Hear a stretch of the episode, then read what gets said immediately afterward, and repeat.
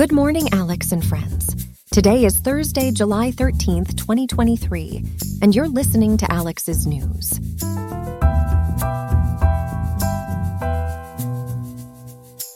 Enjoy the sun today, folks.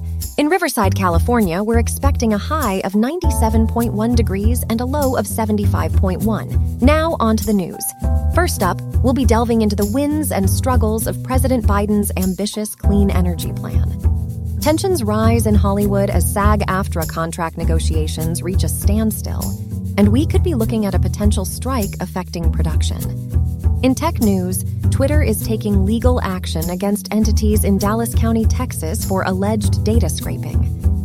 Lastly, Alphabet has taken its AI chatbot, Bard, to Europe, putting it toe to toe with Microsoft's ChatGPT. Stay tuned for the details on these stories and more, right here on Alex's News.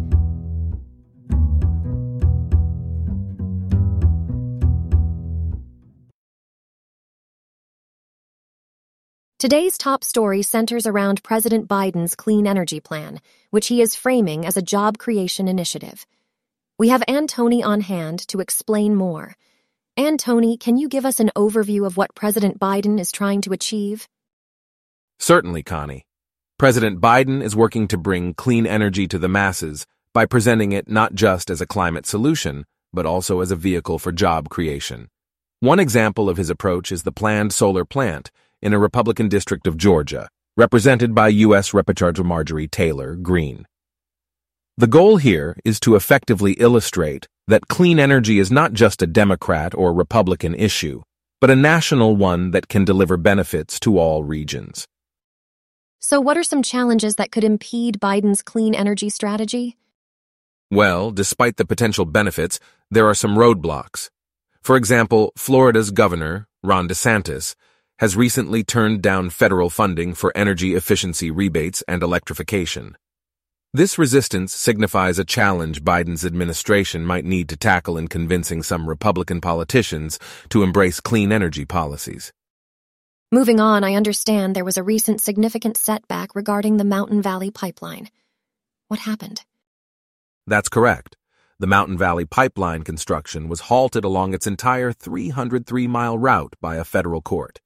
The project's developer is considering an appeal to the U.S. Supreme Court. This situation illustrates that legal battles represent another crucial obstacle in implementing large-scale energy infrastructure projects, which are key to Biden's clean energy plan. How about the growth of solar power in areas like Texas and southern states? Is this a positive trend? Absolutely, Connie. In states like Texas, the growth of solar power is a very positive sign. This shift is fueled by multiple factors, including declining solar panel costs and supportive state policies. Companies such as Nissan are also transitioning their manufacturing facilities for electric vehicle production, signaling a move towards sustainable transportation. Another interesting point is about coal companies in West Virginia, right, Antony? Right, Connie. West Virginia Governor Jim Justice's coal companies have agreed to settle overdue fines for unsafe working conditions. This shows the complexity of moving from traditional fossil fuels to cleaner energy alternatives. It demonstrates how the transition needs to be both comprehensive and fair, addressing not only energy shifts, but also job transitions. As we wrap up, Antony, what can we anticipate about the future of President Biden's clean energy plan? Biden's clean energy plan, geared towards both climate control and job creation, is intended to appeal to a broad audience. While there are challenges like political resistance and legal battles, the increasing adoption of clean energy and investments in renewable infrastructure signal positive progress. The key to the plan's success will be in persistently navigating these hurdles and ensuring a fair transition for impacted workers and communities. Thank you for that comprehensive coverage, Antony. That was Antony explaining the facets of President Biden's clean energy plan, which is a significant point of political and environmental focus today. Moving to our second story for the day. The Screen Actors Guild American Federation of Television and Radio Artists, or SAG AFTRA, is making headlines as they are currently involved in heated contract negotiations with film and TV studios. Their demands include improved compensation for work on streaming platforms and protections against the use of artificial intelligence. Given that they represent 160,000 members, which include actors and other media professionals, the stakes are certainly high. Ellie, what's the current situation? Indeed, Connie, the situation is pretty intense. With the deadline for negotiations right around the corner, there's a looming threat of a potential strike. If that happens, it could profoundly impact Hollywood. We're talking about a halt on auditions, press events, promotional activities, and even production for covered works. That's a major situation, and it also happens to coincide with the ongoing strike by the Writers Guild of America, right? Yes, it's a peculiar situation where we could possibly see both guilds striking at the same time. It hasn't happened since 1960. This compounded action could potentially create an unparalleled disruption in Hollywood. Now, where are we in terms of negotiations? Currently, negotiations have stalemated, and there's been a call for a federal mediator to intervene. The goal there being to help them reach an agreement. However, there is a significant level of skepticism among actors that a deal will be reached by the deadline. So, what happens if no agreement can be reached? If the deadline passes without any agreement, we could see actors joining their writer counterparts, picketing outside studios, and filming locations. This course of action would definitely exacerbate the disruption in the production process. There's a couple of major issues at stake, correct? Yes, Connie. Two main contentious points are the unregulated use of artificial intelligence and the impact of streaming platforms on residual pay. In fact, SAG AFTRA has accused the Alliance of Motion Picture and Television Producers, or the AMPTP, of leaking information about the request for mediation before the union was informed. The Actors Union does not want to be manipulated by what they degrade as a cynical attempt to extend the deadline. And where do other guilds factor in this? Interestingly, the AMPTP has already reached a contract deal with the Directors Guild of America, but it's the talks with SAG AFTRA that have hit a deadlock. The hope is that federal mediators can break the impasse. This decision will certainly shape the future of the entertainment industry, affecting not just the livelihood of actors but also the production of films and TV shows. It's a high tension scenario for sure. We'll keep an eye on it. Thanks for the detailed analysis, Ellie. Always a pleasure, Connie. Story number three in our news roundup today involves a tech giant attempting to protect its domain from hidden threats that many might not be aware of. Twitter, which is owned by Elon Musk's X Corp, has filed a lawsuit against four entities in Texas for something called data scraping. Arnold, our technology correspondent, has been following this development. Arnold, could you break down exactly what's going on here? Certainly, Connie. First, a little context data scraping essentially refers to these entities allegedly extracting vast amounts of data from Twitter's platform, more than any single person could generate alone, according to the lawsuit. They're accused of using automated processes to sign up and draw data, which puts excessive strain on Twitter's servers. So, why is this a big deal besides overworking Twitter's servers? Well, Connie, these acts aren't just taxing Twitter's servers. They're also infringing on rules that are designed to protect user data and the overall user experience. Twitter claims these activities interfere with how the website and mobile app operate.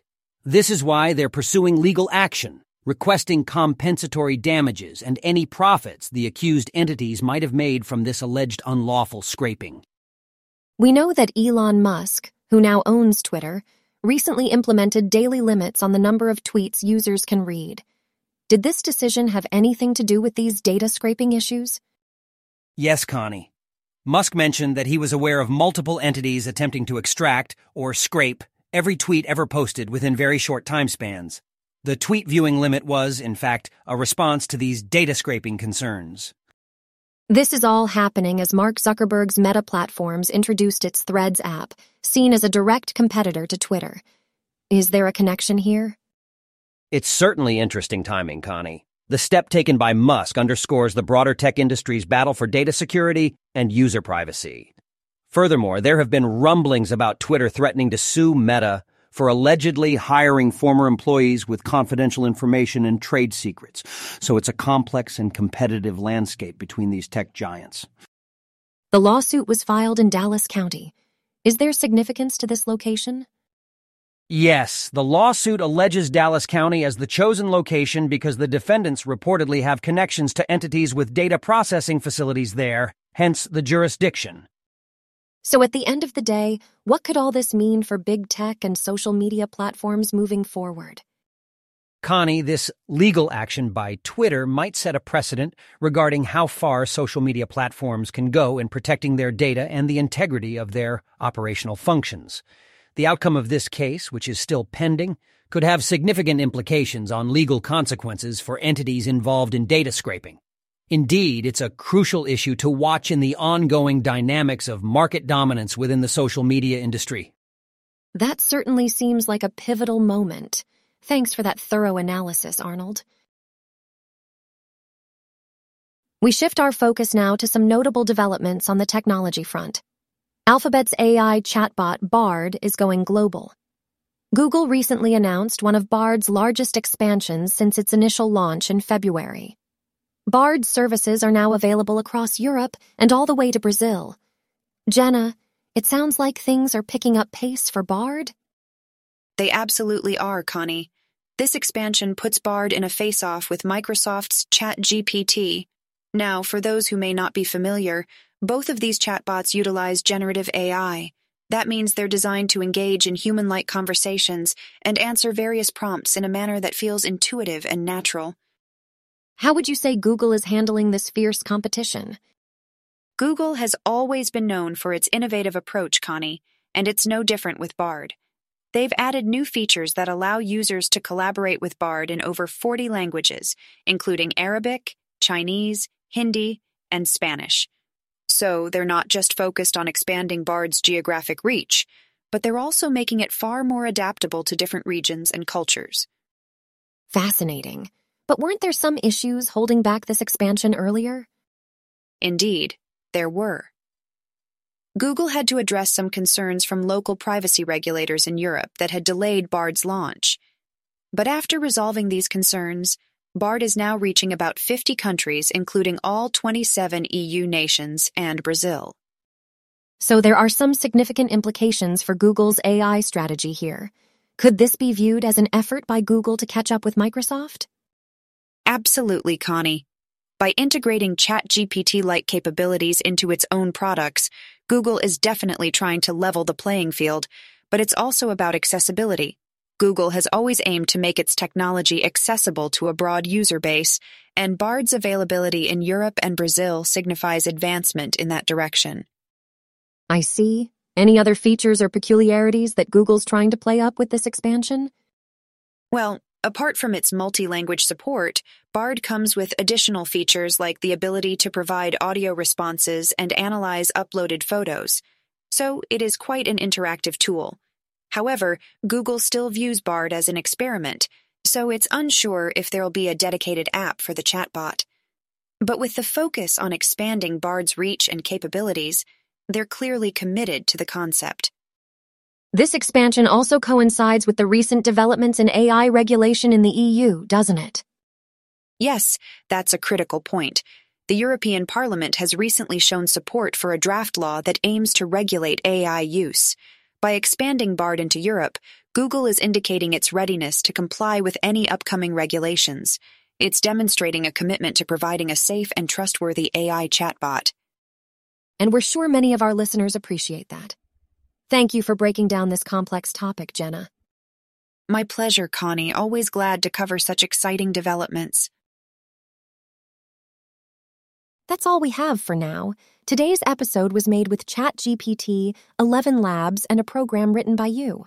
I hope you have a great day. I'll see you tomorrow, Alex.